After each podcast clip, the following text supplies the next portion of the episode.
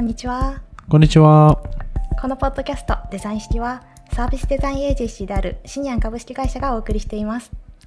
デンマーク出身サービスデザイナーである代表取締役のエスペンさんと日本人ディレクターの私、ユイナがデンマーク北欧を中心とした事例を加えながらデザインが現代社会、組織においてどのような価値をどうやって創出できるのか解説していきます。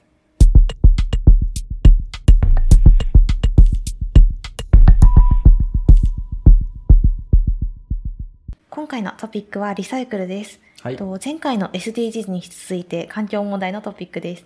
とデンマークでは空き缶やペットボトル容器など専用の機械に入れることで購入代金の一部返還を受けれるデポジット制という取り組みが行われているそうです。この制度によって飲料容器のリサイクル率が向上しています。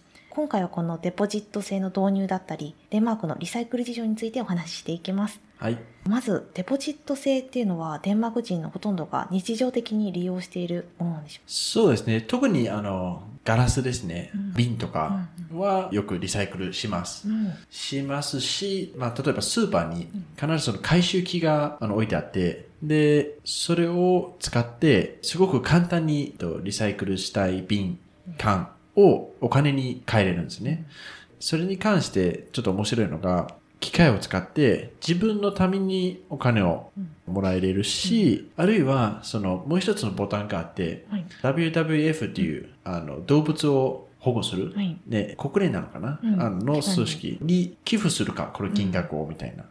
だから、まだ自分のお金になっていない状態で寄付できるんですね。うんで、そうすると、お金になった時点で、え、寄付するっていう、ちょっと消費が生まれるんじゃないですか。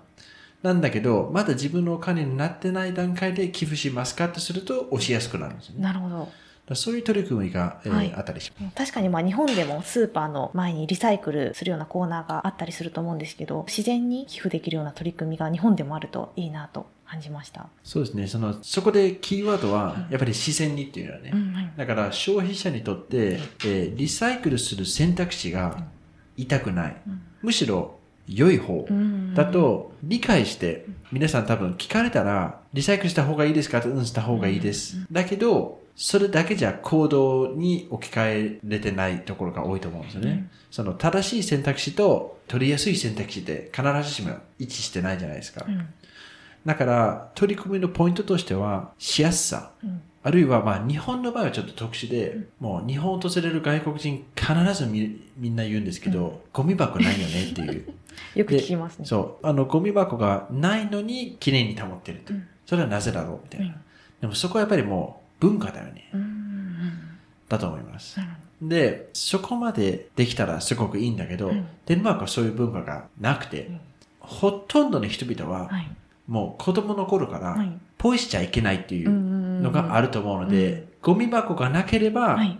じゃあ持って帰ろうかってなると思うんですよ。んもうすあんまりね、まあ、うん海外の人もでもそうかもしれないけど、簡単にポイできないよね。うん公園とかうん川とかに。うんもう僕もやったことないですね。うんゆうねさんもしないでしょ。はい、したいです。はい。だから、あの、まあそういう多分、良い循環が生まれてると思うんですね。で、そのしやすさ、はい自然とっていうそのキーワードの下にあるのが行動変容ですね。うんあるいは、まあ、最近ここ数年注目を浴びているのが行動経済。あるいはその人々の行動をデザインする。うんまあ、バイアスだったり、本当に心理学を使って、その自然と良い選択肢を取るというように誘導する仕組み、うん仕掛けを考えるところが、まあ、最近増えてますね。うん。この自然に寄付っていうところも、ここは関係してるん？そうですね。もう本当に論理上では、皆さん、もう市民のすべては、ちょっと余ったお金があれば、寄付できるんじゃないですか。うんだけど、その寄付するところが簡単にできなければ、もうちょっとめんどくさくて、うんかつ、ちょっと痛いんだよね。あの、自分のベネフィットにならない。うんだから同じ100円を知らない海外のどっか困っているところにうん寄付すると、まあ自分のちょっとコーヒー買うか。うんうん多くの人は多分自分のコーヒーを買う。うんうんだから、機械に寄付のボタンを設置するか、あるいは日本っていうと、ね、コンビニの、はい。ね、レジではい寄付箱あるじゃないですか。あります1円玉とかはい10円玉とか。そこを結構よくまだうんうん使ってますね、僕は。ううんうんん。だからそこはやっぱり、もらって、あ、ちょっと、すごく豪華な立場なんだけど、もう、ここに入れちゃおう。うん自分のものなんだけど、入れちゃって、まあ自分も楽だし、うん誰かの役に立つっていう。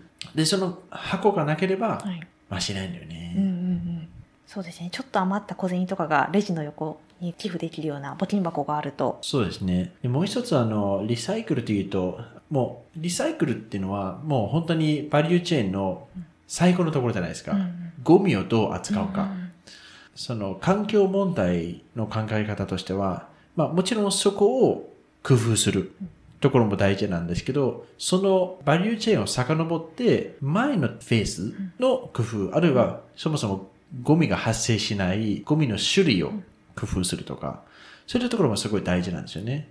で、例えば僕、あの、最近すごく、あの、 LinkedIn で、はい。あの、フォローして、えっ、と、興味深く見てるスタートアップが、あの、 mymizu っていう、うんうんえーところがあって、はい。そこはもう本当にマイボトルを持って、いろんなその登録店舗とかにはい。無料で水をうん。もらえるんですよね。うん。だからペットボトルをリサイクルとかになる前の段階で、そもそも発生しないように、うん。マイボトルを推進するスタートアップがあるんですね。最近その無印良品でもマイボトルを、あーあはいはいできて給水所がまだ全ての店舗ではないと思うんですけれどそういった取り組みとかもあって少しずつその、まあ、マイバッグっていうのも日本でははい。前まであまり普及していなかったかなと思うんですけど、やっぱりそのレジ袋の有料化が始まったことでマイバッグ持ち歩くようになったのでそういった取り組みも増えていってほしいなと。そうですね。で、例えば、まあ、僕は個人的にレジ袋はい、プラス3円とかプラス5円とか、なんかプラス500円とかにして いいじゃないかなと思うんですよね。デンマーク確かかすごい高かったような気がします。もう少し。そうですね。はい。はい。まあ、あの、その分割としっかりめの、はいあの、袋なんですけど、はい。もう本当に痛くないと、はい。やっぱり買えないよね。だからそこの、本当にどこまでうん影響があるのか、レジ袋の利用率をどこまで減らせたか、はい。ちょっと知りたいな思います。で、ちょうど今週、はい。えー2023年12月はい。中旬頃に、ニュージーランドがはい世界初で薄型プラの袋はい。を禁止ししたみたいですね。だからその、例えば日本でプラ使いすぎちゃうみたいな、はいレジを割って、うん野菜とかにその薄い、はいね、プラ袋があるんじゃないですか、はい無料で。ありますあります。それを禁止してるんだ、ニュージーランドは。だから、えっ、と、野菜とか肉をはうんもう、そそこ、そこの選択肢がもうなくなってる。あだから、選択肢を、あるいは環境、社会に悪い選択あ。肢うんを取らないように、その選択肢が痛い、うんあるいはなくすっうん。ていうのが政治家の責任かなと思うんですね。うんそうですね。ありますね。私も9月にスウェーデンに行く機会があったんですけれど、はいその時もスーパー出たところにビニールがなかったのをすごく覚えています。はい。そうですね。だから、消費を減らすうんというのがすごい大事なんですよね。うんでも意外とこうなくてもなんとかなるっていうのもそこで感じて、はい。だからそこは快適と便利をどう工夫できるのかですよね。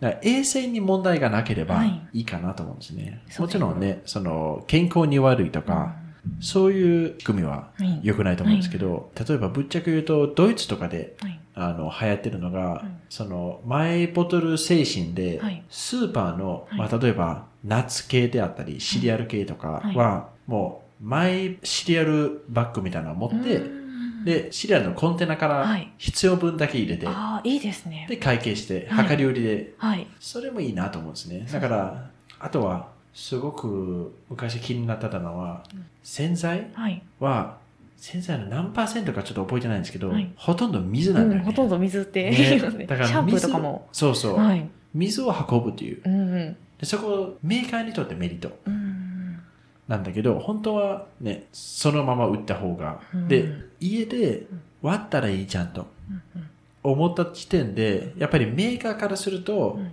割り方間違って、うん機械が故障したはら誰の責任になるのかとか、そういうトラブルが生まれるかもしれないので、それこそ、その、えー環境に良い取り組みがうん。成功うんするために、その体験をデザインする必要があるのかなと思いますね。なるほど。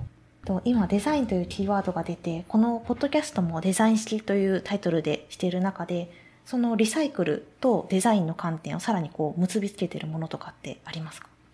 そうですね。あの、もう一つデンマークで注目されているところが、あの、サーキュラリティというか、サーキュラーデザインですね。だから、もう本当にゴミが発生しないように、どうやってその循環をうん。作れるのか、あるいは、まあ、サービス化によって、ちゃんと最初から最後までお金が生まれて、物を捨てずに、うんまあ、継続的に利用できる、活用されるっていうところが、もう一つデザインが活躍できそうな場面なのかなと思います。で多分今後、その日本国内でのサーキュラリティに関するエピソードも、あの、やりたいと思うので、はい。またぜひその時は、あの、詳しく話していただきたいと思います。はい。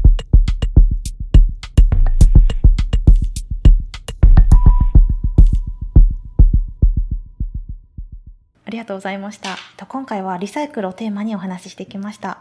と最初のデポジット制では自然に寄付ができるようにデザインされていたり、正しい選択をより消費者がこう取りやすくするようなお話されていました。消費者に近い取り組みをデザインするっていうところがポイントになってくるのかなと思います。それではまた次回のトピックでお会いしましょう。はい、ありがとうございました。ありがとうございました。